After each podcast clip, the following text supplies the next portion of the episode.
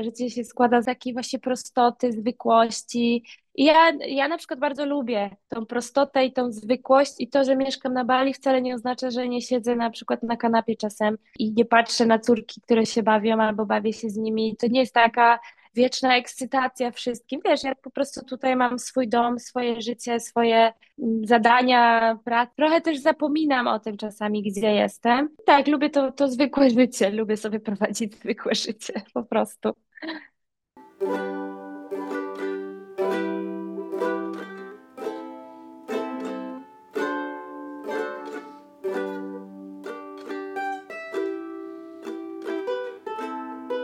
Tutaj Magda Kasprzyk i słuchasz podcastu Duże Uczucia.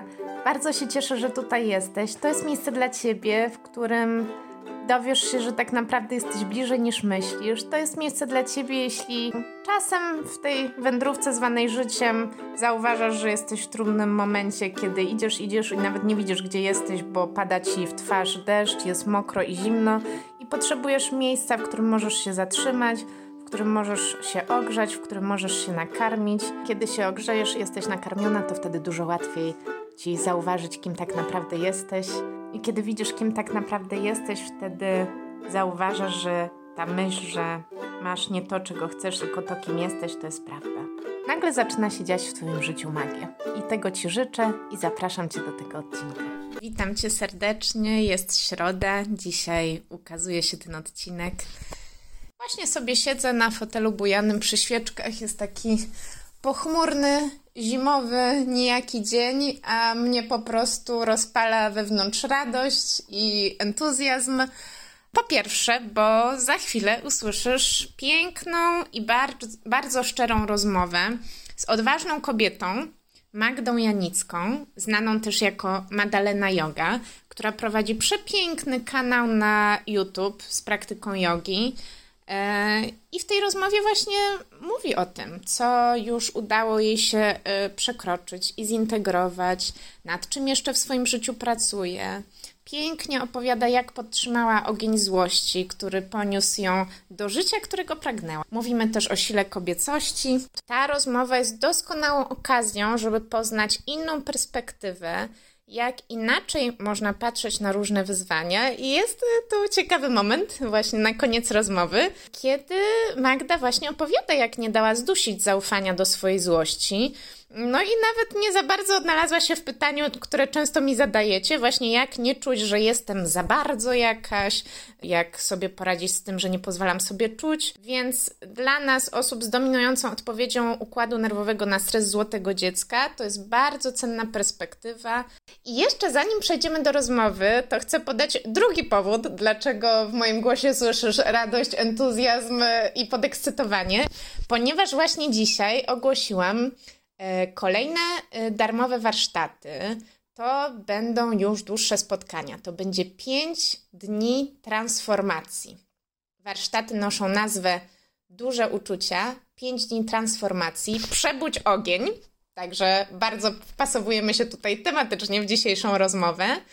I to będą warsztaty od 25 lutego do 1 marca. Będziemy się widywać na Zoomie o 19.30 to nie będzie żaden nudny webinar z prezentacją. Tutaj nie ma prezentacji, dostajesz moją czystą obecność, dostaniesz wszystko, co potrzebujesz wiedzieć, żeby wprowadzić uważność, życzliwość, zintegrowaną złość do Twojego życia. Po to, żeby mogło spłonąć to, co jest już nieaktualne i co Tobie nie służy, i żeby zwolniło się miejsce na nowe, czyli na to, o czym marzysz. Jeśli chcesz się zapisać, albo jeśli jeszcze masz wątpliwości i chcesz się dowiedzieć więcej, to zapraszam Cię serdecznie na stronę magdakasprzyk.pl ukośnik 5 myślnik dni myślnik transformacji. Tam masz wszystkie szczegóły i możesz się zapisać od razu na wydarzenie.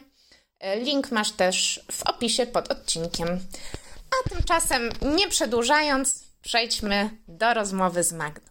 Życzę Ci dobrego czasu podczas słuchania trochę zrobiłam taką rewolucję pod kątem tego, jak pracuję, bo jednak zeszły rok mi pokazał, że nie da się wszystkich srok za ogon ciągnąć i wiesz, i musiałam z, z paru rzeczy zrezygnować, wiedzieć, jakby trochę tak bardziej realistycznie oceniać swoje zasoby pod kątem tego, gdzie właśnie się pakować w projekty i tak dalej. Mhm.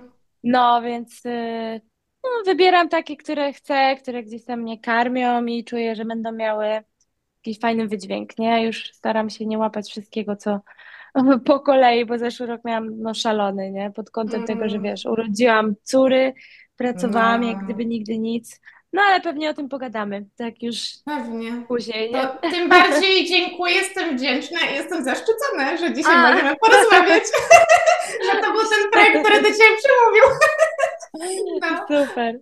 Ale też muszę powiedzieć, że, że to też w tym, w tym w ze- w zeszłym, w tym roku taki proces, że właśnie, żeby wybierać, no właśnie to, to co lubię robić, co właśnie mnie karmi, tak jak mówisz, to, to dużo wspólnego, Mm. to pewnie nam się pojawi ten temat.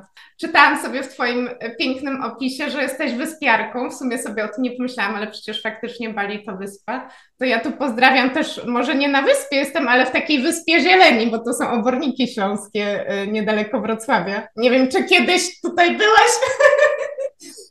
Nie byłam, nie byłam, ale wiesz co, y, ja generalnie nie jestem wyspiarką tylko i wyłącznie dlatego, że żyję na Mhm. Bali, ale przez to, że ja się urodziłam na wyspie, Naprawdę? y, jedynej w Polsce, to znaczy jedynej takiej dużej w Polsce na wyspie Woli. Tam się urodziłam, tam się wychowałam, a, a później y, też sporo czasu spędziłam na Malcie, która też jest dość małą wyspą na środku Morza Śródziemnego, więc do tych wysp mnie ciągnie od, od zawsze. Mam wrażenie, że to jest trochę wdrukowane gdzieś tam w Mm. moje DNA, że ja muszę być blisko wody i, i klimat wyspy e, no mi pasuje, odpowiada mi bardzo. Mm, To można powiedzieć, że masz to we krwi. To morze, które cię otacza Chyba i wody. tak. No. Super. Tak, tak sobie myślę, no, że, że to jest chyba coś takiego u ludzi, którzy urodzili się nad morzem. Ja akurat nie mam takiego doświadczenia, bo we Wrocławiu się urodziłam, z którego e, w tym roku właściwie się wymeldowałam i uciekłam do lasu. No a ty mówisz o tej wodzie, to, to mi przypomniała się moja babcia, która właśnie urodziła się mm, jeszcze w Pas-de-Calais właśnie we Francji, bo oni byli polską rodziną, ale tam wy, wyemigrowali y, w trakcie wojny w rodzinie górników i właśnie tak mi się skojarzyło, że ona zawsze nad to morze ciągnie i po prostu jak widzi morze, to ja po prostu nie to widzę, jak ona jest taką osobą, co dużo gada, nie, ja pod tym jestem, pod tym względem do niej podobna, dużo robi, nie, tak o, o, to, to jak przyjeżdżałyśmy zawsze nad morze, jak byłam małą dziewczynką, ona zawsze mnie zabrała, to ona tak siadała i mówi, Madzia, Właśnie, pierwszy krok to przywitać się z morzem i po prostu siedziała i słuchała tych fal, nie? I to tak jej ciało po prostu samo się tak. uspokajało. Nie wiem, czy ty też masz takie doświadczenie, że, No. że po prostu jak widzisz Totalnie. Totalnie. Jest coś takiego bardzo kojącego w dużych zbiornikach Mm. wodnych, wiesz. Dla mnie to jest, to jest mój żywioł yy, pod wieloma względami i czuję, że właśnie bliskość wody mnie ładuje.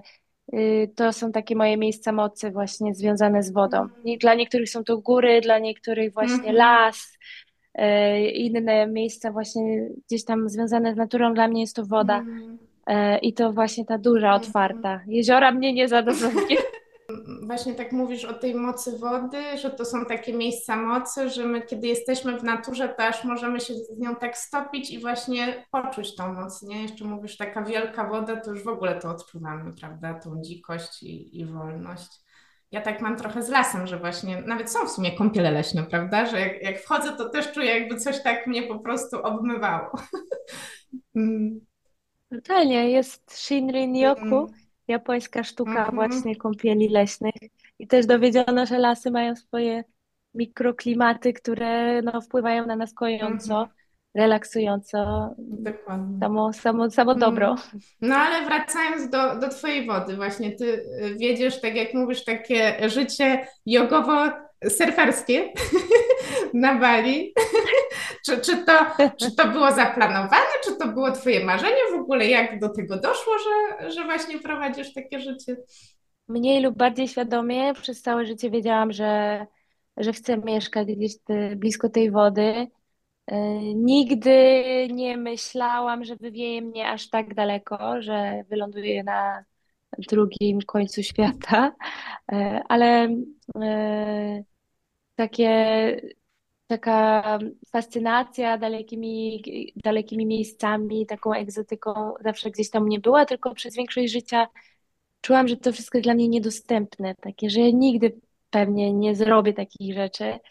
Yy, bo miałam dużo jakby ograniczeń, strachów, lęków, które przejęłam gdzieś tam rodzinnie.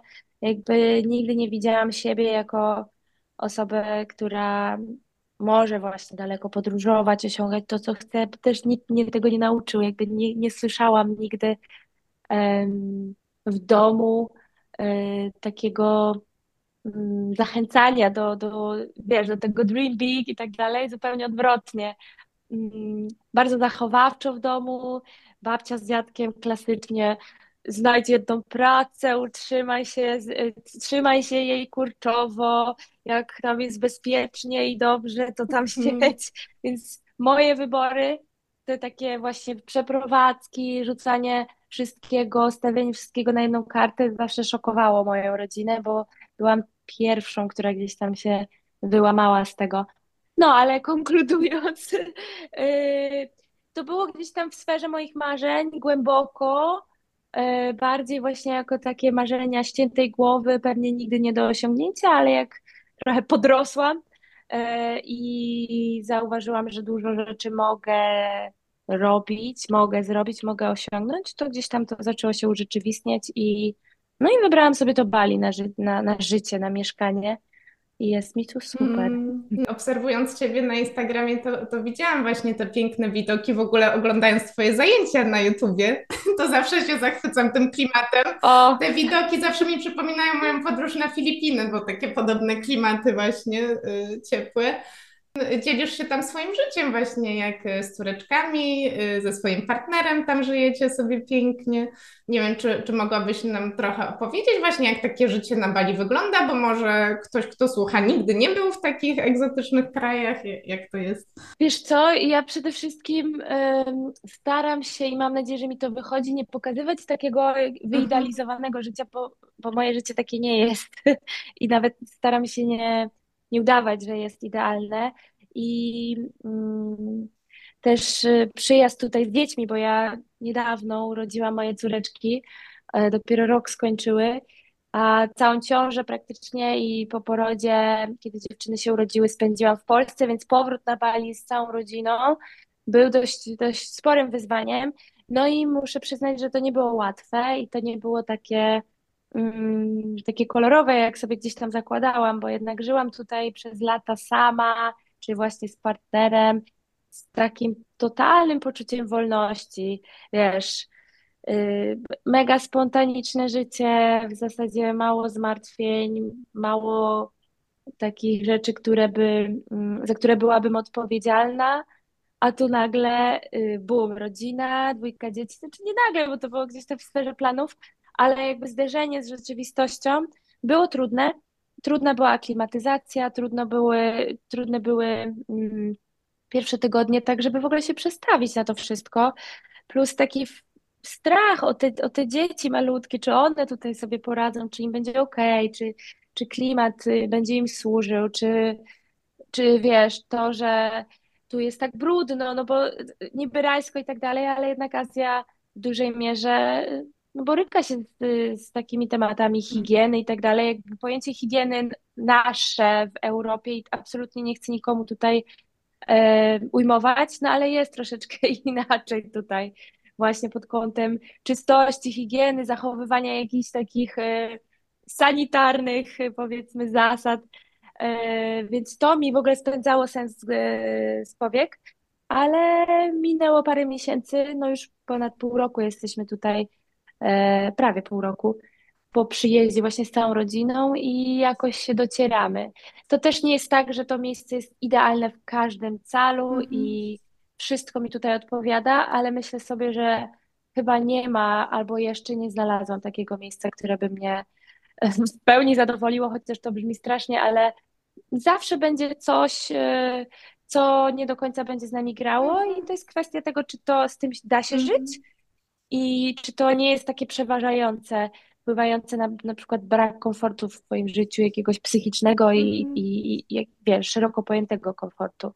No więc y, jest okej. Okay. Idealne to jest słowo, którego raczej nie lubię używać w kontekście życia na Bali, w ogóle Bali samego w sobie, które przez ostatnie parę lat przeżywa bardzo duży boom turystyczny, rozwojowy, jakby trochę też miejsce nie nadąża za rozwojem, który się tutaj dzieje, więc jest dużo takich, wiesz, y, też ciemnych stron tego życia w raju, mm -hmm. wiesz. No, bardzo z tym rezonuję. Ale myślę, że to jak Bardzo wszędzie. z tym rezonuję, właśnie tak jak mówisz, no nie ma idealnych miejsc, no bo no, w ogóle nasza planeta nie jest w jakimś idealnym momencie. Teraz jest w bardzo trudnym momencie, więc tak jak mówisz, mm. to wszędzie na tej planecie to odczuwamy, prawda? Ja też wiadomo, że no, przeprowadziłam się tutaj właściwie do lasu, myśląc, że to właśnie no też takie rajskie miejsce dla mnie, gdzie ja kocham las, no ale właśnie chodzę na spacer i, i tej jesieni to olbrzymią ilość drzew wycinano, nie? I nic z tym nie mogłam zrobić, gdzieś tam napisami mm. i tak dalej, no ale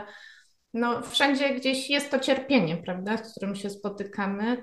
Więc też, też nie lubię używać tego słowa idealne, bo wątpię, żeby cokolwiek było idealnego na tej ziemi i w naszym życiu. Ja lubię sobie mm myśleć, wiesz, ja lubię sobie myśleć, że bywają idealne tak. momenty, tak. bywają idealne poranki, mm -hmm. bywają idealne, wiesz, wycinki życia, ale życie z tego się nie składa. -hmm. Życie mhm. się składa z o wiele prostszych rzeczy, z takiej właśnie prostoty, zwykłości. I ja, ja na przykład bardzo lubię tą prostotę i tą zwykłość i to, że mieszkam na Bali wcale nie oznacza, że nie siedzę na przykład na kanapie czasem i, i nie patrzę na córki, które się bawią albo bawię się z nimi. To nie jest taka wieczna ekscytacja mhm. wszystkim. Wiesz, ja po prostu tutaj mam swój dom, swoje życie, swoje mm, zadania, pracę i tak dalej, więc jakby trochę też zapominam o tym czasami, gdzie jestem. No tak, lubię to, to zwykłe życie, mm lubię sobie prowadzić zwykłe mm życie, po prostu. I tak sobie myślę, jak, jakie to jest ważne, żeby sobie pozwolić właśnie być w takim miejscu, które nam pozwala na takie zwykłe życie, właśnie jakiego pragniemy, tak jak mówisz, gdzie mamy te momenty właśnie takiej e, nie idealnej, a właśnie idealnej bliskości, prawda, gdzie, gdzie, gdzie właśnie możemy być z bliskimi, tak jak, jak tego chcemy, tak jak to opisujesz, że to wcale nie musi być wielka ekscytacja i wielkie przeżycia, ale po prostu takie proste chwile, kiedy jesteśmy razem, kiedy możemy się tym nacieszyć. Ja myślę, że z tego głównie się składa życie i jeżeli tego nie doceniamy i nie dostrzegamy mm -hmm. i nie mhm. zauważamy wartości w tym, to bardzo dużo tracimy i bardzo dużo przecieka nam przez palce. Mm. I potem po czasie, wiesz, budzimy się w takim po prostu w tym niezadowoleniu, gdzie to życie minęło, gdzie są te wielkie rzeczy, a wiesz, mm a magia jest w prostocie. Dokładnie. Chociaż też tak jak właśnie mówisz o sobie i tak jak Ciebie widzę, to jesteś bardzo odważną osobą właśnie i pod tym względem odważną, jak mówiłaś, że przełamałaś schematy swojej w rodzinie i odważyłaś się właśnie na no, takie kroki, które nie mają gwarancji, że to się uda, że, że będzie bezpiecznie, prawda? I, I cały czas w swoim życiu to kontynuujesz, że dajesz sobie szansę spróbować to właśnie, czego pragniesz, żeby dać sobie szansę zrealizować to, o czym marzysz. No i też taka odwaga właśnie to bardzo mi się podoba u Ciebie, że, że pokazujesz właśnie to nieidealne życie, że wcale nie starasz się pokazywać jakiegoś cukierkowego obrazka, ale właśnie też mówisz w jakiś dzień, gdzie jesteś niewyspana, bo dziewczynki były chore, że właśnie, że trudno sobie poradzić, że różne trudne mhm. uczucia się pojawiają. I to jest piękne, że no właśnie, że wtedy to życie jest takie bogate, jak, jak, jak to pokazujesz. I to jest piękne, że pokazujesz to innym osobom, które może też marzą o takim życiu, albo które może myślą, że o, jak już zrobią jakąś pracę nad sobą, prawda, ja często też z tym się spotykam w swojej pracy, czy nawet w swoim umyśle z takim przekonaniem, że jak już coś tam zrobię, coś tam osiągnę, gdzieś będę, to już będzie tak oh, zrobione, teraz już będzie prosto, nie? No a to zawsze, zawsze będą Zawsze no, coś. Na przykład w tym, w tym roku odkryłam e, t- taką, taką metaforę, jak byłam na spacerze, weszliśmy sobie właśnie z moim Rafałem, z juniorem na wzgórze w lesie i usiadłam sobie w dołku, które było na tym wzgórzu, tam były takie kamienie. I tak sobie myślę, to jest chyba podsumowanie mojego roku, że właśnie byłam w dołku, ale już na górze, nie? Że my czasem nie zauważymy, ile przeszłyśmy, ile się w nas zmieniło, przetransformowało i ten dołek zawsze będzie, ale może on już jest na górze, a nie gdzieś tam na płaskim. Super metafora, bardzo, bardzo fajna, taka obrazowa, myślę żeby właśnie docenić, docenić e, siebie i, i drogę, którą się mm, przeszło do tej mm. pory.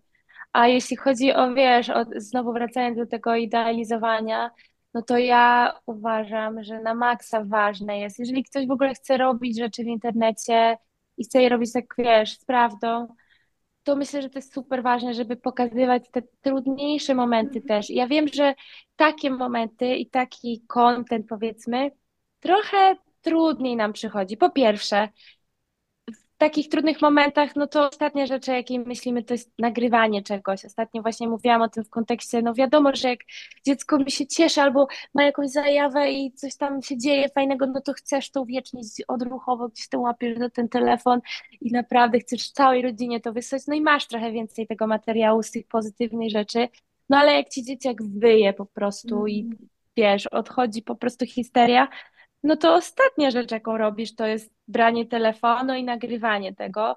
No i tak jest myślę, że z wieloma rzeczami, jakby jeżeli dzieje nam się coś trudnego, przechodzimy przez coś takiego, mm, wiesz, bardziej wymagającego, no to rzadziej myślimy o tym, żeby to gdzieś pokazać, bo to też się nie klika, mam wrażenie, może to nie jest takie interesujące, może właśnie łamie ten twój idealny obraz, który chciałabyś mm. mieć a propos siebie, swojego wizerunku. I to też wymaga moim zdaniem troszeczkę odwagi, dystansu e, i jakiegoś takiego, e, nie wiem, właśnie przełamania trochę schematów tego wyidealizowanego mm. świata. Ale myślę, że to jest super potrzebne. Za każdym razem, kiedy wyrzucę coś takiego, wiesz, raw, mm -hmm. takiego prawdziwego, to dostaję taką masę wiadomości z podziękowaniami, z tym, że dziewczyny też się utożsamiają z tym, że też tak mają i że fajnie widzieć, że ktoś z internetu, mm. e, chociaż wiesz, ja też nie mam jakichś nie wiadomo jakich zasięgów, ale mam taką fajną bańkę swoją instagramową. Bardzo się cieszę z, w ogóle z tego, jakich ludzi poznałam dzięki internetowi, jakich ludzi mam gdzieś tam właśnie w tej swojej bańce, no to właśnie po tych wiadomościach widzę, że kurczę, to ma sens, żeby od czasu do czasu pokazać tą swoją nieidealną cerę, te pryszcze, które wyskoczyły, ten właśnie nerw, jaki się ma, zrezygnowanie, mm. zwątpienie w siebie, bo to są wszystko naturalne procesy i je też trzeba ukochać, zrobić im miejsce i wiesz, i i po prostu zaakceptować, mhm. że, że takie dni, momenty, chwile się zdarzają. No, tak myślę, że to wiesz, ty mówisz, że masz taką fajną bańkę, no my dostajemy w życiu to, kim jesteśmy, nie? Więc ty jesteś tak ciepłą osobą i właśnie taką prawdziwą i tak odważną i też takie osoby przyciągasz, które właśnie też szukają tej prawdy, nie? I myślę, że ty bardzo pomagasz no, przełamać ten wstyd, który wszyscy odczuwamy, nie? No bo jednak zostaliśmy wychowani tak, no, że większość z nas, że no jak odczuwamy coś trudnego, no to raczej trzeba to trzymać dla siebie, pójść do swojego pokoju i tam się uspokoić. Jak już będziesz uśmiechnięta, to możesz wyjść, nie? Mhm.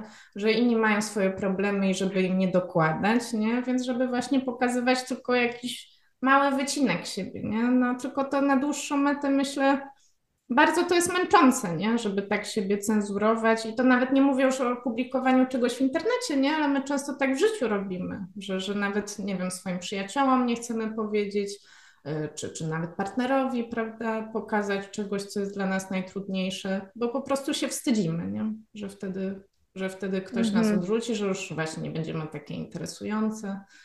No, a to jest oczywiście działanie na rzecz swojej własnej szkody, bo wszystko, co się upycha w środku, kiedyś znajdzie mm -hmm. ujście. E, wiadomo, że, że takie upychane rzeczy, które zgromadzą się, zbierają się zazwyczaj w ciele latami, jak potem to wszystko, wiesz, eskaluje i wybucha, to wybucha w najmniej chcianym, oczekiwanym momencie, w najgorszy możliwy mm -hmm. sposób i wylewa się z nas to mm -hmm. wszystko.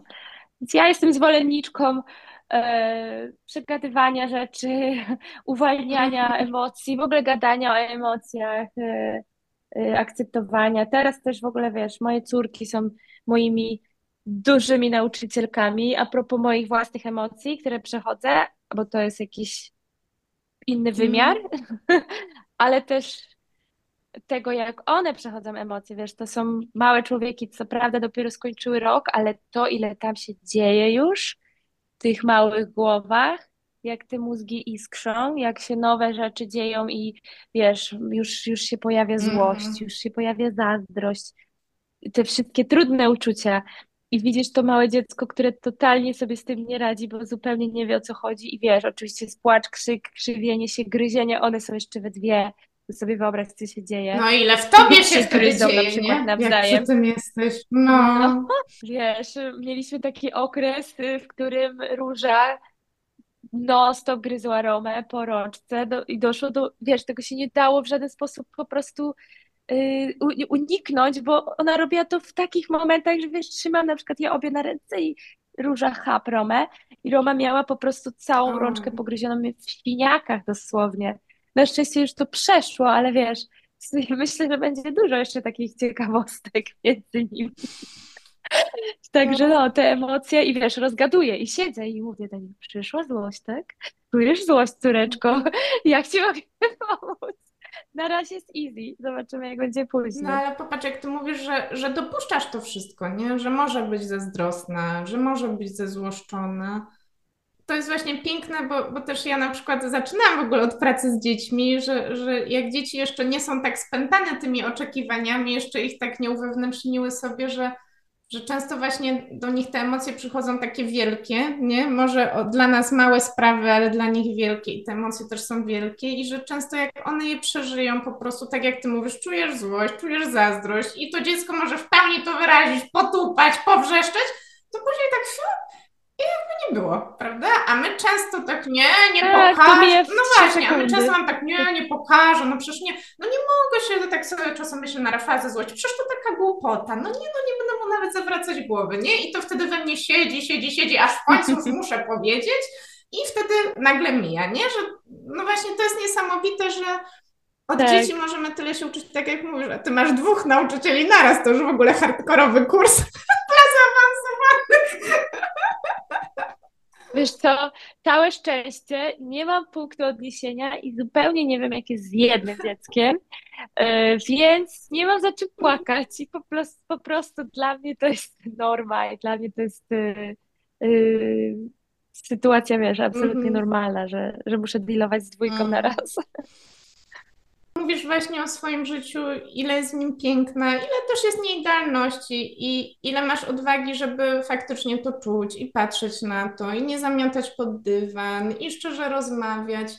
Czy, no właśnie, bo mówiłaś też, że w czym innym byłaś wychowana. Jak, jak w ogóle wyglądała Twoja droga do tego? Może chciałabyś też opowiedzieć, jak, jaka tu była rola jogi w tym wszystkim, bo też mówisz, że, że to jest często taki początek połączenia y, z wnętrzem siebie, ta, ta mhm. droga pracy z ciałem. Mm, co, co ci najbardziej pomogło na tej drodze, żeby odważyć się tak żyć? Wiesz co, wszystko, czego ja uczę w kontekście właśnie takiej pracy ze sobą, ja to przeżyłam sama. To znaczy, wiadomo, że jakby nie staram się nie projektować oczywiście swoich przeżyć na innych, nie zakładam, że to, co ja przeżyłam, to jest jedna, jedyna, wiesz, wykładnia i teraz każdy powinien coś takiego przeżyć. Natomiast właśnie yy, to, co ja wypracowałam dzięki jodze, pokazało mi, ta droga, którą pokonałam, poka pokazało mi siłę właśnie takiej pracy ze sobą i ile można wypracować, ile można zdziałać za pomocą różnych metod. Yoga jest jedną z wielu metod. E, u mnie to była pierwsza, powiedzmy, mm, pierwsze narzędzie, które gdzieś tam zagrało, e, a później uruchomiłam jakby całą falę. Bo może zaczynając od samego początku, czuję, że się trochę zakręciłam, ale ja byłam wychowana w domu, myślę, że jak bardzo wiele z nas, nasze pokolenie, w domu, w którym właśnie o uczuciach się nie mówiło, e, takie to wszystko było oszczędne. Jeżeli były mm, trudne emocje e, w nas jako w dzieciach, to one były bardzo mocno temperowane. Nie wchodząc w szczegóły oczywiście, ale no tam nie było miejsca, wiesz, właśnie, o, jesteś zła, to sobie tam pobądź zła. Oczywiście wszystkie durne teksty typu Złość piękności szkodzi, ten po... No to myślę, że to jakoś, jakoś super tam nie, nie zadziałało na mnie, ale jak sobie myślę o takich rzeczach, którymi byłam karmiona jako, jako mała dziewczynka, to przy, tak, pamiętam właśnie te rzeczy. Um, zewsząd już jakieś ciocie, babcie, wujkowie, sąsiedzi, w ogóle cała, wiesz, ta ekipa dookoła, która zawsze wokół była. E, no te durne teksty. Dzieci ryby głosu nie mają, też chyba taki klasyk. każda, każdy objaw jakiegoś buntu był po prostu też temperowany, mm, a ja się bardzo dużo buntowałam, miałam w sobie bardzo dużo niezgody, bo też byłam wychowywana w domu, to się też zmieniło. Moja mama bardzo dojrzała i zmieniła jakby swoje też metody, powiedzmy. No ale byłam ja, finalnie jakby byłam wychowywana w domu, w którym był bardzo taki e, jasny podział na to, co kobiety robią, na to, co robią mężczyźni. No i ja wychowując się na początku z dwoma braćmi, byłam tą kobietką, mówię to w bardzo dużym cudzysłowie, która pozmywa naczynia, posprząta, tutaj muszę się zająć tym i tamtym. Ja, słuchaj, jako już dziecko, wiesz, pięciolatka, sześciolatka, czułam taką niesprawiedliwość w tym podziale. Mnie po prostu wszystko wkurzało i się buntowałam i oczywiście to było, wiesz, brane za pyskowanie, za bycie niegrzeczną, a niegrzeczna równa się zła, bla, bla, bla i tak dalej. E, no, więc miałam niezłą drogę do przejścia, ale właśnie ten mój bunt, mam wrażenie, że to był taki bunt, który tak głęboko we mnie siedział i był tak silny, że on mnie napędzał do wielu mm. działań i nie pozwalał mi się podporządkowywać, nawet we własnym domu.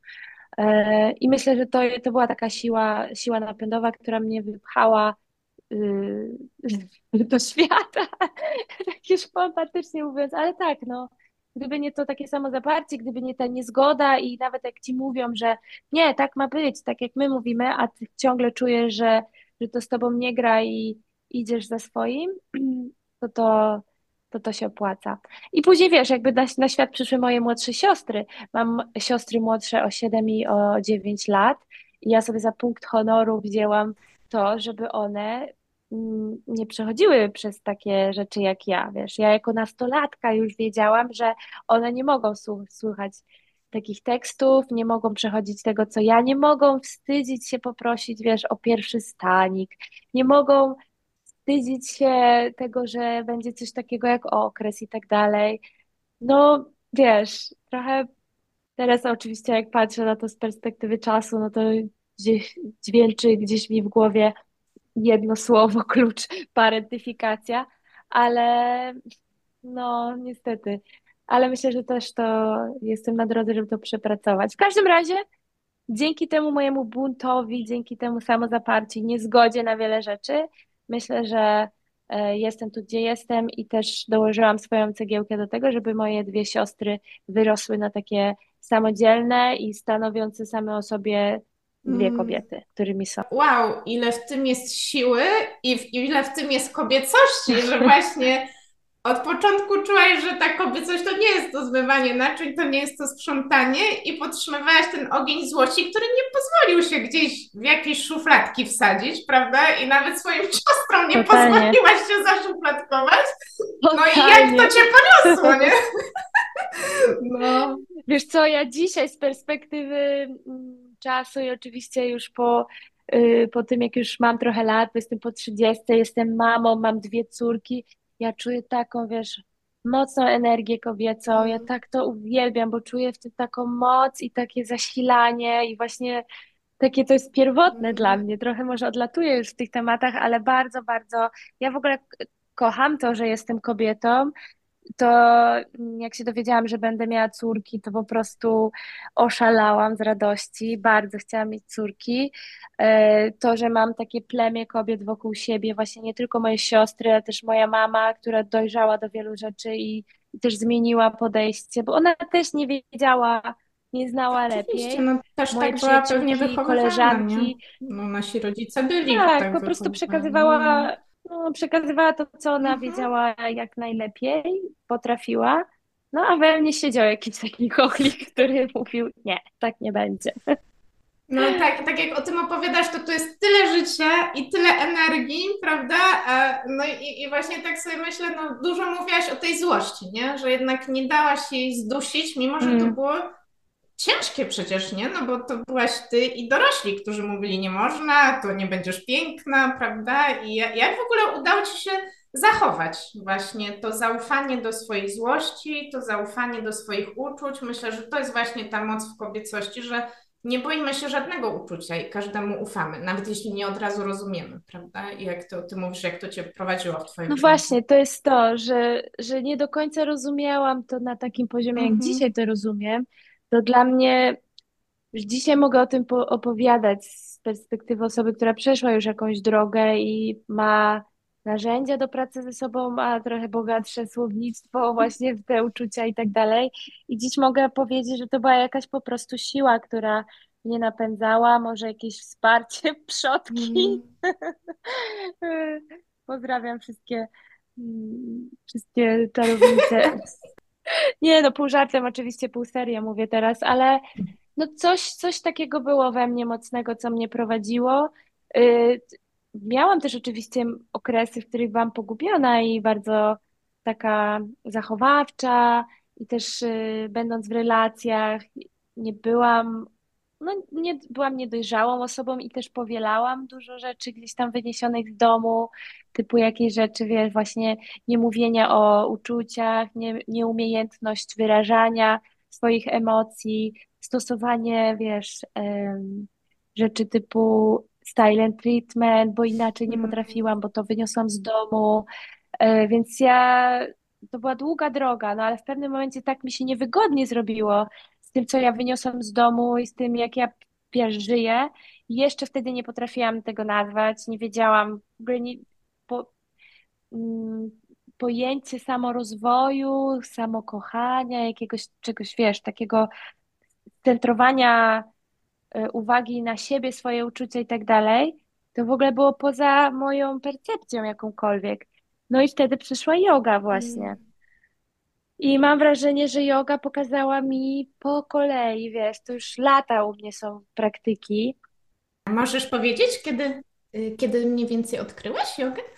To już jest ponad 10 lat. Ja Mm. mam 33 lata teraz. Takie pierwsze zajęcie 22, Mhm, 23 mhm. lata. No i to był właśnie czas, kiedy ja zaczęłam tak odkrywać. I wiadomo, że to nie było przełomowe. Na zasadzie nie poszłam na jedne zajęcia i nagle doznałam olśnienia, chociaż wierzę, że mogą być też takie przypadki. E, U mnie to się działo tak stopniowo, bo też to było połączone z takim rozpadem właśnie życia związkowego, problemami z pracy. Generalnie z każdej strony się coś tam waliło i wiesz, czemu wszystko się sypie, czemu mi tak niewygodnie i źle w tym życiu. E, No i wiesz, ta yoga tak właśnie najpierw trochę mnie z tym ciałem połączyła, bo to też był bardzo duży case w moim życiu, ale to myślę, że temat na osobny podcast. E, I wiesz, jak trochę się połączysz z ciałem, to nagle zaczynasz Mm. zauważać, e, co w tym ciele siedzi. Ciało to emocje, więc zaczęłam uwalniać gdzieś emocje. Zaczęłam się uczyć nazywać te wszystkie rzeczy. No i wiesz, tak po nitce do kłębka, em, odzierając się z kolejnych warstw, właśnie jakichś słabości, naleciałości, przyzwyczajeń. Yy, zaczęłam taką świadomą pracę nad sobą po prostu. I ta praca mam wrażenie, że będzie trwała do końca Mm. życia. Yy, I fajnie, to jest fajna perspektywa. Nie wiem, nie, nie czuję zajawy w tym, że miałabym skończyć to i siąść właśnie na kanapie i powiedzieć sobie, okej, to już, już jestem, wszystko jest super. Mm. Nie, że to nie, nie równa się, z, wiesz, z takim wiecznym dążeniem do jakiejś perfekcji, bo to nie o to chodzi, tylko mam wrażenie, że życie co chwilę coś nowego przynosi i, i cię sprawdza, Mhm. testuje w jakiś sposób. Dla mnie ostatnim przykładem właśnie jest macierzyństwo. Myślałam, że jestem gotowa, że już jakby nic mnie w tym macierzyństwie nie zaskoczy, a tu wiesz, na każdym zakręcie życiu, coś. życie zawsze nas zaskoczy. No właśnie o to chodzi z tą gotowością, że jesteśmy gotowe, żeby poczuć więcej, prawda? Że, że ten rozwój, Tak. e, no to właśnie to nie jest taka linia, że coraz wyższe poziomy zdobywam i jest tak już, e, że to już jest domknięte, prawda? Tylko coraz głębiej czegoś możemy doświadczać, coraz Mhm. bardziej możemy rozumieć to, co się z nami dzieje, nie? No jak mówisz, no dzieci to najlepsi nauczyciele. One mają tak niecenzurowane te emocje, że zawsze w nas to coś poruszy, nie? Mm. Tak, totalnie. Tak mówisz, yoga pozwoliła ci w ogóle poczuć to wszystko, zacząć to wszystko odkrywać, tak jak właśnie kiedy postanowimy posprzątać swój dom i nagle otwieramy te szafy i zacząć powoli to wszystko integrować. Tak, po kolei, wiesz, myślę, że to jest tutaj kluczowe, że to się nie zadziało od razu, to się nie, działo, nie zadziało na przestrzeni roku, mm nawet dwóch, tylko to był taki bardzo długi, fajny proces, bo też uważam, że każdy ma swoje tempo i każdy ma swój czas i wiesz, timing tak zwany w życiu, kiedy na coś jest się gotowym, mm. nie? Um, I pamiętam ten moment w moim życiu, kiedy właśnie miałam kilka oczywiście takich, wiesz, totalnych objawień. To tak, to, to wszystko się łączy w jedną całość i wiesz, wtedy czujesz taką ogromną potrzebę naprawienia innych. I to jest właśnie, bo ty już wiesz. To jest takie zabawne, ci śmieję się, bo, bo oczywiście to jest najgorsze, co możesz robić, nie? Jakby próbować innych tak, naprawiać. Zamiast zajmować się sobą, nie? Swoją. Tak. Znamy to jako Myślę, że myślę, że nie, nie wpadłam w to. Nie, nie, nie jestem w stanie sobie przypomnieć, czy kogoś, czy kogoś namawiałam do healingu jakiegoś głębszego. Oczywiście wiesz, poruszyłam tematy tego, jak yoga mi pomogła i tak dalej, ale nigdy nie byłam taka narzucająca się z, z różnymi metodami. E, ale to też było fajne, fajna obserwacja właśnie, że e, nie każdy jest gotowy na wszystko zawsze. Każdy musi mieć swój timing. Mm. Tak, bo mówisz właśnie o tym timingu. Ja niedawno miałam rozmowę z Kajką Sadowską, która właśnie pracuje przez taniec, też, też właśnie uważny ruch. I, I ona mówiła, że, że jak miała taki ciężki moment w życiu, no to ten taniec to też była, było takie miejsce, gdzie właśnie czuła siebie taką, jaka naprawdę jest, tą całą energię, mm. to życie. Ciało. No, ja też sobie myślę właśnie w procesie swojego uzdrawiania, bo u mnie to też było podobnie jak u Ciebie. To nie było, że nagle buchnęło i już jestem uzdrowiona, też nie wierzę w coś takiego. Yy, tylko to była taka powolna droga. Myślę, że, że u mnie to nie była yoga, choć yoga się pojawiła po drodze i w ogóle Mm, powiem Ci, że Twoje filmiki bardzo dużo mi dały na YouTubie, bo ja gdzieś na to jogę kiedyś chodziłam, później była ta pandemia, bardziej na Cigongu się skupiałam, później e, właśnie tak pomyślałam, że bardziej te mięśnie w środku sobie wzmacniać i właśnie szukałam i bardzo długo -hmm. szukałam i nigdy mnie nie przemówił, a właśnie Twoja energia, takie ciepło i to, że masz tak różnorodną tą jogę i że to nie jest takie na osiąganie, tylko właśnie, żeby też dać ciało i odpocząć i masz tą jogę restauratywną, prawda? prawda, i na menstruację też dla kobiet, że właśnie czuć, że, że tak zwracasz uwagę na cykle tego ciała, na to, jakie mamy potrzeby, że to nie zawsze musi być takie intensywne. No i że zawsze to są takie piękne te filmiki, no i właśnie ta twoja pełna życia energia. To mnie tak zawsze, nie, nie, nie mówię, że robię codziennie, jakby nie, ale właśnie jak już sobie chcę zrobić, czuję tak, o, coś bym zrobiła, no to sobie włączam i wtedy właśnie to mi pomaga. Super, cieszę no, się i bardzo. I tak sobie myślę o swojej drodze, że, że właśnie u mnie może to nie była yoga, to była uważność, że coś tak właśnie uruchomiła, że zaczęłam otwierać te szafy i odkrywać w ogóle, co tam z tego wylatuje. I mm -hmm. też mhm. taka długa podróż, bo ja miałam pierwszy swój trening uważności na studiach i wtedy byłam przekonana, że jestem idealnie spokojna, bo nie mam myśli, jak medytuję. Tylko wtedy nie zauważam, że ja aż tyle ich mam, że one z prędkością światła przemykają, ja ich nie zauważam. Później byłam w takiej długiej, paromiesięcznej podróży na piechotę i, i, właśnie i na rowerze od Atlantyku do Atlantyku, właśnie tam e, dla, dla dzieci z hospicjum. Wow. No i to było dla mnie taki, taki ważny właśnie moment zatrzymania, mimo że w ruchu. I wtedy ja zauważyłam, ile się we mnie dzieje i też właśnie spotykałam ludzi, którzy tak inaczej żyli. Hmm, że na przykład, nie wiem, nosowałam u, u Stefanii, która mieszkała w ogóle w kamperze na środku Francji, która w ogóle nie jest turystyczna, w wiosce, gdzie mieszka 10 osób, prawda, i na kolację je rzeczy z ogniska, także to było niesamowite i, i jeździ z katarynką po targach i tam zaraża ludzi właśnie tańcem i muzyką, więc to też bardzo dużo we mnie uruchomiło, że może ja nie chcę żyć tak jak wszyscy wokół mnie, nie? Tak jak właśnie ty powiedziałaś, że ta bezpieczna praca i żeby już tego się trzymać, jak już jest i i koniec. I, I jak wróciłam, to właśnie wtedy poszłam już tak świadomie na trening uważności i to właśnie spowodowało, że jeszcze bardziej mogłam zobaczyć, co się we mnie dzieje, później terapia, prawda? No i no właśnie, tym dosyć przydługim wstępem chciałam zapytać, czy, czy yoga też jest czymś takim dla Ciebie, no właśnie, co, co też koi Cię w tym procesie odkrywania, co y, no oprócz pokazywania tego wszystkiego, co trudne, może też sprawić, że właśnie łatwiej przez to przejść? Jak, jak ty to odczuwasz? Myślę, że no jak najbardziej, bo mm, wiesz, trzeba też na początku powiedzieć, że ta yoga to nie tylko asany, czyli nie tylko ta praktyka, która polega na wiesz, wykonywaniu sekwencji, na tych pozycjach i tak dalej.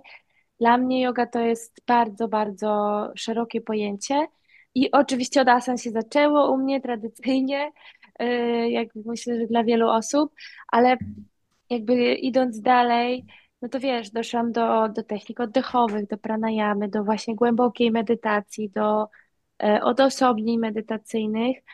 I to już nawet nie jest kwestia tego, że ja tak czuję, że mi to pomaga e, i to jest, wiesz, subiektywna opinia, tylko tak jest, po prostu mamy na to masę badań już dzisiaj, że właśnie te wszystkie techniki, o których mówię, mm, właśnie wiesz, medytacje, przeróżne techniki oddechowe, które mają bardzo różne zadania, jakby funkcje i sposoby oddziaływania na układ nerwowy, one rzeczywiście działają, bo właśnie działają z układem nerwowym, działają z mózgiem, działają y, ogólnie, wiesz, psychosomatycznie, czyli w połączeniu ciało, emocje e, i, i taka praca właśnie złożona, gdzie ty łączysz wszystko z taką świadomością, mm, z taką, po prostu ze świadomością właśnie swoich uczuć, emocji, tego, co do ciebie przychodzi, co przez ciebie przepływa, a jeszcze jeśli to połączysz na przykład właśnie z terapią taką konwencjonalną, gdzie jeszcze możesz to sobie wszystko przegadać, ułożyć,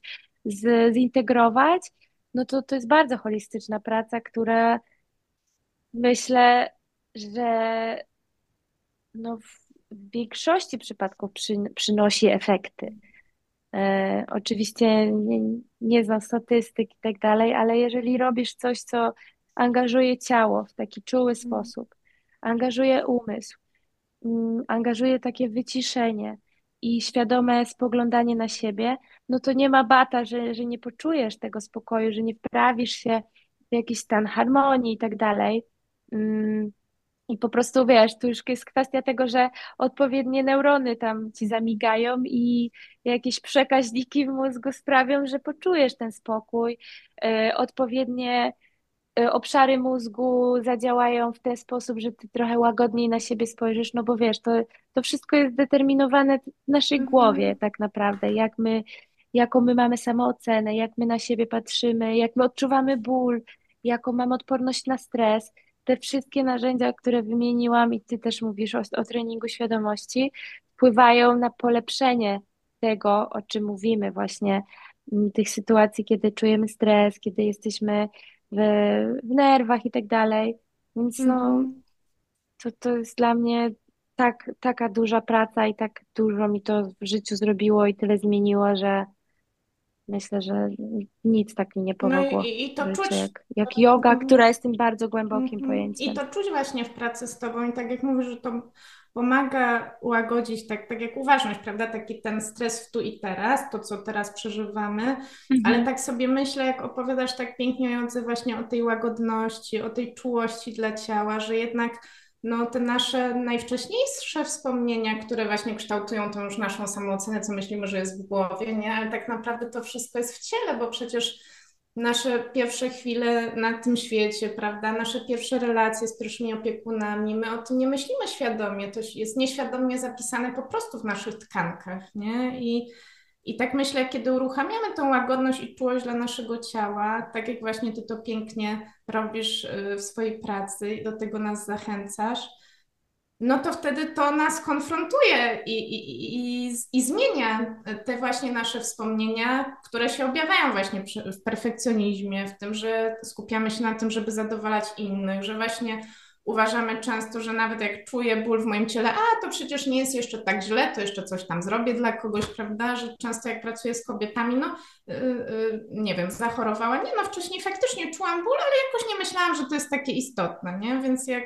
jak tak się zatrzymujemy i faktycznie z taką łagodnością i czułością stopniowo uczymy się traktować swoje ciało i, i interesujemy się, co się w nim dzieje, prawda? I pytamy się, co, jak się dzisiaj hmm. masz, nie? I, i co, co, co dzisiaj tutaj gra, no to jednak zmienia, no nie tylko ten taki stres w tu i teraz, tak jak mówisz, nie, że są badania i tak dalej, no ale też przekształca te nasze wcześniejsze wspomnienia, no i też wtedy wychodzą na wierzch, prawda, te wspomnienia też, też w postaci może takiego dyskomfortu, tak. nie? I tak jak mówiłaś w swojej podróży z jogą, ile to pozwoliło Ci w sobie odkopać i, i uzdrowić, nie? No bo dopóki to nie zostanie poczute i ukochane w tej chwili, no to to będzie siedzieć, nie? W tym ciele, w postaci jakichś napięć. No. Tak.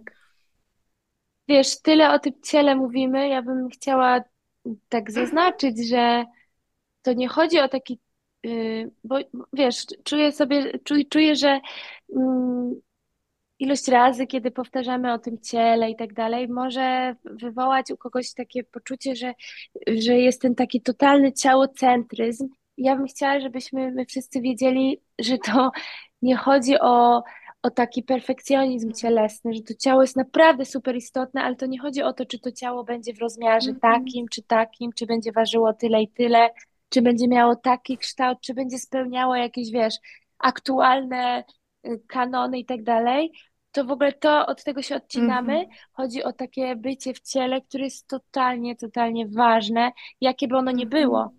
E, I to zaopiekowanie się mm -hmm. tym mhm. ciałem. I tak jak mówisz, właśnie w pracy z ciałem bardzo dużo działamy z tym, co jest zapisane w tym ciele od lat, mm -hmm. bardzo często poza naszą świadomością, ale też późniejszych etapach, jak już sobie wiesz, pouwalniamy to, co się ponagra, po, po, nagromadziło, to też możemy budować sobie taką mm, taki zapas w tym ciele, wiesz, takiego e, zapas, który będzie nas chronił w późniejszych jakichś ewentualnych sytuacjach stresowych, że wiesz, w jakimś momencie, który cię wytrąci z równowagi, to jak będziesz świadoma tego swojego ciała, czy świadomy, to nie wejdzie ci jakaś, wiesz, przysłowiowa rwa kulszowa na tydzień mm -hmm, ze stresu. Wiesz mm -hmm. o co mhm. chodzi? Bardzo często somatyzujemy bólowo y, przy, przy okazji różnych tam stresowych mm -hmm. sytuacji, nie? Ten ból zawsze jest sygnałem, który, który coś tam mówi, nam przypomina o czymś, nie? Migreny, bóle napięciowe, no, ciało cały czas gada do nas, nie? Takie... No, jak nie chcemy słuchać, to będzie dokładnie. tak jak dzieci dokładnie, nie? Jak nie chcemy słuchać, dokładnie. tam, coś tam chcę, coś tam chcę, prawda? I nie posłuchamy, tak. daj mi spokój, teraz nie mam czasu, daj mi spokój, teraz nie mam czasu, muszę coś zrobić, no to później będzie ryk, nie? No. Dokładnie. I to właśnie na tym polega ten mój ciałocentryzm, mm -hmm. tak jak ja postrzegam y, umieszczenie ciała w centrum. Mm -hmm bo ja uważam, że ciało to jest twój wehikuł, to jest twój dom, jakby nie będziesz miała innego ciała, nie będziesz miał innego ciała, no, no nie, po prostu dbaj, kochaj i, i szanuj to, co masz, yy, odetnij się w miarę możliwości od tych wymogów idiotycznych wszystkich, wiesz, mm -hmm. rozmiarów i tak dalej, ale dbaj o to ciało, karm je, wiesz, daj ruch, sen, mm -hmm. odżywcze pokarmy, oddechy, no wiesz. Takie proste rzeczy, ale wcale nie oczywiste, nie? W tym dzisiejszym świecie. Mm -hmm. No właśnie, w którym od wczesnych lat jesteśmy zachęcani do oceniania i oczekiwania od swojego ciała, a ty tak pięknie mówisz, nie? O zupełnie innym traktowaniu, o właśnie byciu w tym ciele, no i dlatego też do tych pierwszych odcinków z gośćmi zapraszam właśnie takie osoby jak ty, czy właśnie Kajka, które pracują z ciałem, bo w ogóle teraz jak słucham ciebie, to mam takie déjà vu właśnie, że też mi się przypomina, co w tamtej rozmowie było, bo też Kajka mówiła właśnie o tym podejściu do ciała, mm. żeby je poczuć, żeby docenić, że na przykład, że skóra jest miękka, prawda, że jest ciepła, że to, co ciało dla nas robi, tak jak ty mówisz, nie, żeby po prostu być w tym ciele i no, traktować je tak, jak każda żywa istota zasługuje, żeby być traktowana, bo po prostu jest, nie? A nie, żeby cały czas sprawdzać, oceniać, odpytywać, prawda? To, do czego jesteśmy przyzwyczajeni, no a to, co nie służy zdrowiu, nie? No bo nikt nie czuje się dobrze w takim klimacie. No. Ja się odniosę jeszcze raz do, wiesz, do doświadczenia, które dają mi moje córki. Wiesz, jak patrzę sobie na te malutkie ciałka, które są perfekcyjne po prostu w swoim swoim byciu i wiesz, patrzę na te małe paluszki, na te małe stópki, wszystko jest takie, wiesz, i tak wygląda każde dziecko prawie, no mhm. umówmy się. I to jest takie zwykłe, normalne i, i boskie w tym samym czasie i perfekcyjne. I przecież dorośli są dokładnie tacy sami. My wszyscy mamy te, nasze ciała perfekcyjne, takie jakie mm. są. Po prostu. Dokładnie. I może wiesz, przywołać do siebie to, to, jak patrzymy na własne dzieci, osoby, które mają dzieci. Po prostu spójrzcie na siebie, jak patrzycie na swoje dziecko, spójrzcie na swoje palce, stóp, palce dłoni, dotknijcie swojej skóry i przywołajcie do siebie te same uczucia, które macie patrząc na, na te małe, pachnące mm -hmm. ciałka dziecięce. I jeszcze myślę, że, że u nas, no osób, które już trochę lat żyją na tym świecie, więcej niż tam rok, dwa czy pięć, to też jeszcze, żeby właśnie docenić to ciało, no bo mam może różne blizny, prawda? Czy w różnych miejscach nie wygląda tak, jakbyśmy chciały, no ale to też znaczy, ile ono przeszło, nie? I przez ile doświadczeń nas przeprowadziło. I jeśli sobie pomyślimy o tym, ile ono właśnie pomieściło uczuć, których może nie uwalniałyśmy na bieżąco, prawda, które nie były przyjęte, a to ciało jednak udało mu się gdzieś to tam schować, prawda, i to czeka, żeby może zostać uwolnione, no to docenimy ile ono robi dla nas cały czas, nie? Tak myślę, że my tak rzadko doceniamy pewien mędrzec z obornik śląskich, to znaczy mój Rafał. kiedyś pół żartem, pół serio stwierdziliśmy, że to był mędrzec, bo kiedyś tak często powtarzał, że my tak mało doceniamy ludzi, no ale to jest racja, no my tak mało doceniamy, nie? Cały czas wymagamy, a, a rzadko, no właśnie, się zatrzymujemy, żeby po prostu tak cofnąć się trochę w czasie i docenić, ile, ile to ciało przeszło, nie? I nadal tak super wygląda. Mhm. no. Nadal tak świetnie mogę się w nim czuć, bo właśnie może nie o wygląd chodzi, nie? Nadal mogę czuć przyjemność, nadal mogę czuć rozkosz, nadal mogę czuć promienie słońca na twarzy, nie? Hmm. Czy to radość z bliskości, tak jak opowiadasz pięknie o tej bliskości z tureczkami, nie? Ile tam jest przyjemności. Tak aż fajnie się siedzi w tym klimacie. I nagle nie chce się mówić, nie? No, tak, to są takie przyjemne chwile, ale właśnie dzieci są takimi nauczycielami fajnymi właśnie. Powrót do, do podstaw, do tego, co jest najważniejsze. I nie chodzi mi o to, że, że tylko w ten sposób można pomyśleć o takich rzeczach, ale no niekiedy te, te takie życie codziennie z dzieckiem rzuca cię aż w twarz tą taką prostotą, piękną prostotą i, nie masz do zrobienia nic innego, jak się zatrzymać i to dostrzec mm. po prostu i docenić. I się nad tym wzruszyć i wiesz, przeżyć wszystko. No, tak w kontakcie z dziećmi, ja też właśnie dużo pracuję z dziećmi, ty mówisz o kontakcie ze swoimi córeczkami, to my sobie właśnie przypominamy o tych prostych rzeczach, nie? Jakie, jakie to jest piękne, jakie to jest przyjemne, nie? Na przykład mam zajęcia z dziećmi leśnej terapii uważności, no i właśnie najpierw dzieci się zastanawiają, a co my będziemy robić? Cztery godziny w lesie, prawda? No ale właśnie, nagle się uruchamia to takie całe życie, które w nas drzemie, prawda? Bo jesteśmy ssakami. O, strumyk, można wskoczyć, ile w tym jest radości i śmiechu. I nie ma żadnego kompletnie powodu, żeby się cieszyć, prawda? Bo na przykład jest zimno, pada deszcz czy grad, a mimo to można takie wspaniałe chwile przeżywać, nie? No właśnie, kiedy wróci się do tej przyjemności, nie? Tak jak mówisz, do, żeby posłuchać trochę tego ciała, czego ono chce, co by mu sprawiło radość. Bardzo. Jak sobie radzisz z tymi myślami, że właśnie coś jest ze mną nie w porządku, że za dużo mnie, kiedy tyle odczuwam, nie powinnam innym zawracać tym głowy, może nie powinnam o tym mówić, a jednak mówisz, że decydujesz się przecież na trudne rozmowy, nie? Mm, jak, jak sobie z tym radziłaś? Mm. I radzisz? Wiesz co, no, Rzadko miewam takie myśli w taki sposób, tak szczerze mówiąc. No wiadomo, że teraz gdzieś tam po, po takim przewrocie, jakim jest narodziny dziecka, czy też dzieci, tak jak w moim przypadku, no to idą iskry w związku, nie? I tak jak ty podałaś ten przykład, że czasem wybuchasz nie o to, że nie wiem, że nie wiem, stół jest nieposprzątany, tylko o to, że to już jest któryś raz z kolei, że poprosiłaś, żeby to się zadziało, a tak naprawdę wiesz, to striggerowało to, że ty czujesz się właśnie niesłuchana i tak dalej, i tak dalej. I takich sytuacji miałam milion teraz oczywiście w tym roku. E, no ale ja też z moim partnerem musieliśmy być, musieliśmy wejść na terapię, terapię par, po prostu, y, więc my to przegadywa, przegadywaliśmy przy pomocy po prostu specjalisty i też się nauczyliśmy rozmawiać ze sobą na, na takie tematy. A jeżeli zalewa mnie już coś takiego tak na maksa, że właśnie sama widzę, że wiesz, yy, tu można przeklinać, Można, czy nie? spokojnie. Ja też wczoraj No bo mam jedno słowo. do podcastu, także... Po prostu mam jedno słowo, którego to nie ma zamiennika, który będzie dokładnie wyrażać Śmiało, to. nie dość Wiesz, sobie. czuję, że po prostu dopierdolka, tak zwana dopierdolka jest o nic, Mm. to sama siebie, wiesz, wolę zapytać, albo czuję, że jakby, okej Magda, o co tak naprawdę ci chodzi, bo to nie poszło o tą małą Mhm. pierdołę. Gdzie jest twój problem? I ja coraz częściej zadaję sobie takie Mhm. pytanie. Yy, I na przykład wtedy, jakby kopiąc troszeczkę, no to dochodzę do różnych tam wniosków właśnie, że coś tam, że nie byłam słuchana, że nie, że nie czułam się doceniona, że poczułam się olana i tak dalej.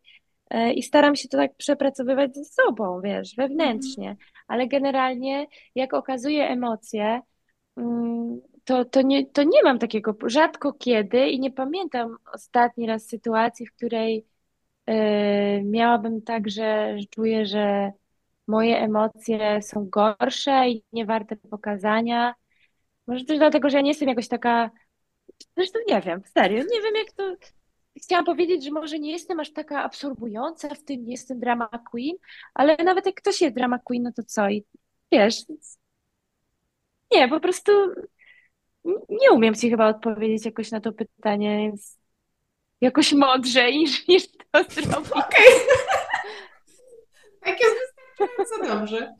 Tak sobie myślę, teraz mi wpadła taka, taka myśl do głowy, no że właśnie, że mm, może w tym pytaniu było to, że my nie, nie dajemy dla siebie tego miejsca, nie? I wtedy pojawia się to poczucie, że za dużo mnie, że, że, że może za dużo na przykład mówię o mojej złości, czy za dużo tego mojego smutku.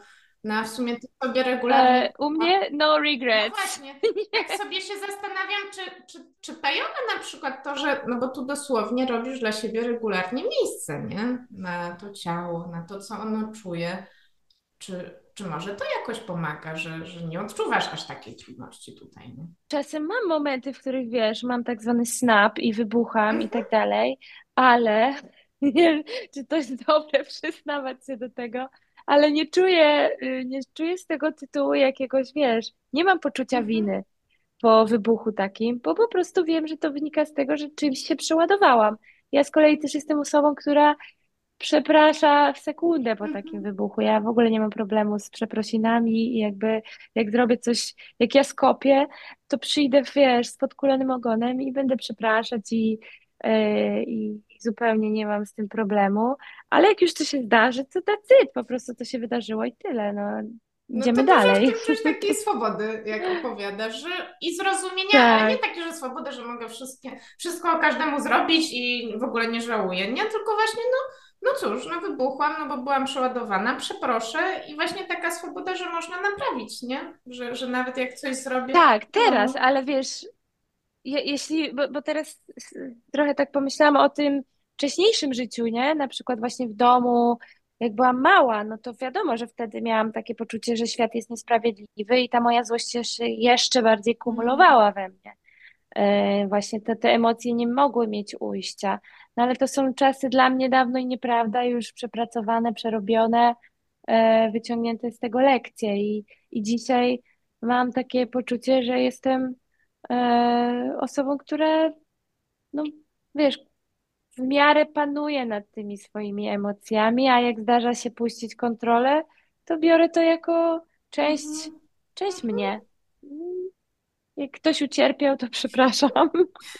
Zazwyczaj, wiesz, najbliższe osoby e, rozgadujemy tematy i, i życie się toczy dalej. To właśnie dużo jest miejsca na różne doświadczenia, na i radosne, i trudne, a jeśli jest za trudno, to żeby to naprawić. I tak jak mówiłaś, że ta yoga właśnie może pomóc odzyskać kontrolę nad swoim życiem, nie? To tutaj mówisz o tym, że em, no, dużo jest takiej świadomości dzięki tej pracy i nie musisz tego w sobie zduszać, możesz się swobodnie wyrażać. No i właśnie to jest taka swoboda, która jest y, cenna w życiu, prawda? Że, że nie musimy się aż tak strasznie cenzurować i Bardzo. ograniczać, bo wiadomo, no jako ludzie popełnimy błędy, to już może nie powinnam mówić, że wybuchłam. No ja też wybucham, też może nie powinnam jako psychoterapeuta, no ale cóż, jestem człowiekiem i czasem właśnie też się przeładuję. No ale nie wy... zakładam, że nie wybuchasz na pacjentów, tylko wiesz, w sytuacjach prywatnych. Tak, no to to świadczy o tobie tylko dobrze, że jesteś człowiekiem,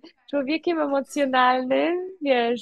I każdy z nas będzie i wybuchał, czasem się zapadnie z poczuciem wstydu. No i chodzi o to, właśnie tak jak mówisz, nie, żeby wracać, że okej, okay, mogę przeprosić, okej, okay, może coś dla siebie zrobię i tego potrzebuję. Tak sobie myślę e, po tej całej naszej rozmowie że jak, jak z sobą rozmawiam i tak czuję Twoją energię, to że Ty dużo u siebie dopuszczasz właśnie takiej przestrzeni, że mogę robić błędy, nie? I jak zrobię, to najwyżej poprawię, naprawię, jeśli się tak. da, prawda?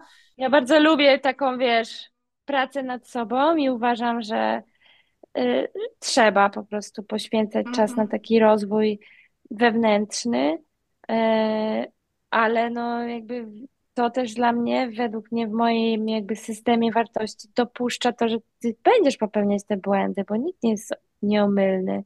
I takie mm -hmm, potem, wiesz, mm -hmm. biczowanie się za coś, co się zrobiło nie tak, jest totalnie bez sensu dla mnie. Mm -hmm. Albo właśnie nie podejmowanie ryzyka z lęku przed tym, że, że popełnię błąd, nie? No a każdy z nas popełnia i to jest piękne, że to o tym mówisz, nie? Że na drodze tego naszego życia marzeń no to jak się odważymy, no to popełnimy milion błędów, nie?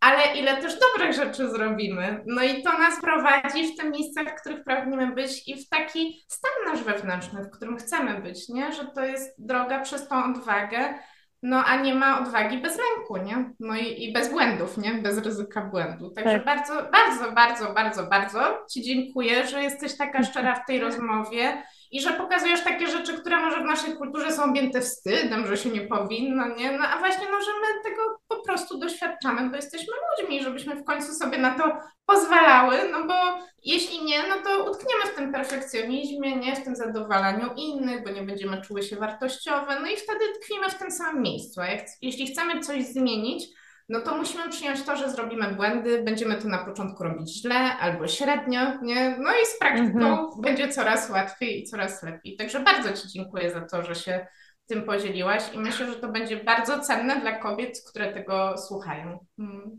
Dziękuję Ci, że dałaś mi na to przestrzeń i bardzo fajnie się rozmawiało. Mam nadzieję, że że to będzie przyjemna w odbiorze rozmowa. Jestem przekonana i jeszcze e, pamiętam, żeby wspomnieć, bo mówiłaś tak, że na Twoje tegoroczne warsztaty już w ogóle wszystko jest wyprzedane i nie ma miejsc, ale że będzie jakaś możliwość tak. bezpłatnego spotkania z Tobą. Czy mogłabyś powiedzieć, o co chodzi? Tak, tak, tak, tak. W tym roku e, planuję mm, cykl spotkań pod chmurką. Przeważnie one będą się odbywać w Warszawie, bo tam stacjonuję, kiedy jestem w Polsce. E, więc zapraszam wszystkich zainteresowanych. Ja zawsze daję znać o takich zajęciach u siebie na mhm. socialach. To jest na Instagramie albo w newsletterze. Podlinkuję wszystko. Także wyczekujcie, jeśli macie mhm. ochotę. Tak. E, I latem, bo pod koniec maja przylatuję do mhm. Polski i latem planuję co najmniej kilka, może się nawet uda kilkanaście takich spotkań. One zawsze będą bezpłatne, otwarte dla każdego. E, w zeszłym roku właśnie te spotkania rozpoczęłam w Królikarni. Zapełnialiśmy co tydzień prawie Królikarnię. Tłumy joginów ściągały i mam nadzieję to powtórzyć w tym roku. Aż sama nabrałam chęci, żeby przyjechać. Może będzie okazja, żeby Totalnie zapraszam, zapraszam. Z lasu przyjedź. Tak, przyjadę z lasu do Warszawy. Y, czyli od maja będzie możliwość, żeby tam się z Tobą spotkać i e, żeby Od czerwca. Od, od czerwca. czerwca. Dobra, dobra. To tak. wszystko podlinkuję. Tutaj Twój Instagram, żeby każdy mógł y, dotrzeć i, i, się, i się dowiedzieć o tych wydarzeniach, kiedy już ogłosi. Super. Bardzo Ci dziękuję. Bardzo Ci dziękuję za tą rozmowę i też, że o tej porze zgodziłaś się rozmawiać. Wszystkiego dobrego i będziemy Dzięki. w kontakcie. Dziękuję. Buziaki. Jeśli ten odcinek Ci się podobał, jeśli dostałaś z niego coś, co jest dla Ciebie cenne, co jest dla Ciebie przydatne, to proszę Cię podziel się tym z ważną dla Ciebie osobą, z osobą, która też może tego potrzebować. I proszę oceń ten podcast, przyznaj gwiazdki, po to, żeby więcej osób takich jak Ty mogło znaleźć tutaj dla siebie coś cennego, coś wartościowego, coś, co pomoże zobaczyć światło wśród tych trudnych, mrocznych dni. I do zobaczenia na grupie na Facebooku. Jeśli Ci się tutaj podoba, to zapraszam Ciebie, dołącz do grupy. E, w opisie odcinka jest link do grupy. Grupa nazywa się Podcast Duże Uczucia. Zapraszam Ciebie serdecznie. Czekam tam na Ciebie, czekam na Twoje wrażenia, czekam na Twoje refleksje i czekam na e, informacje od Ciebie, jak przyjmowanie prawdy i chodzenie prosto zmienia Twoje życie. Jakie cuda zaczynasz zauważać w swoim życiu. Zawsze chętnie słyszę o tych cudach. Dziękuję Ci za Twój czas. To jest najcenniejsze, co mamy. Dziękuję Ci, że stworzyłaś czas na to, żeby być tutaj razem, żeby być ze sobą. I do usłyszenia w kolejnych odcinkach.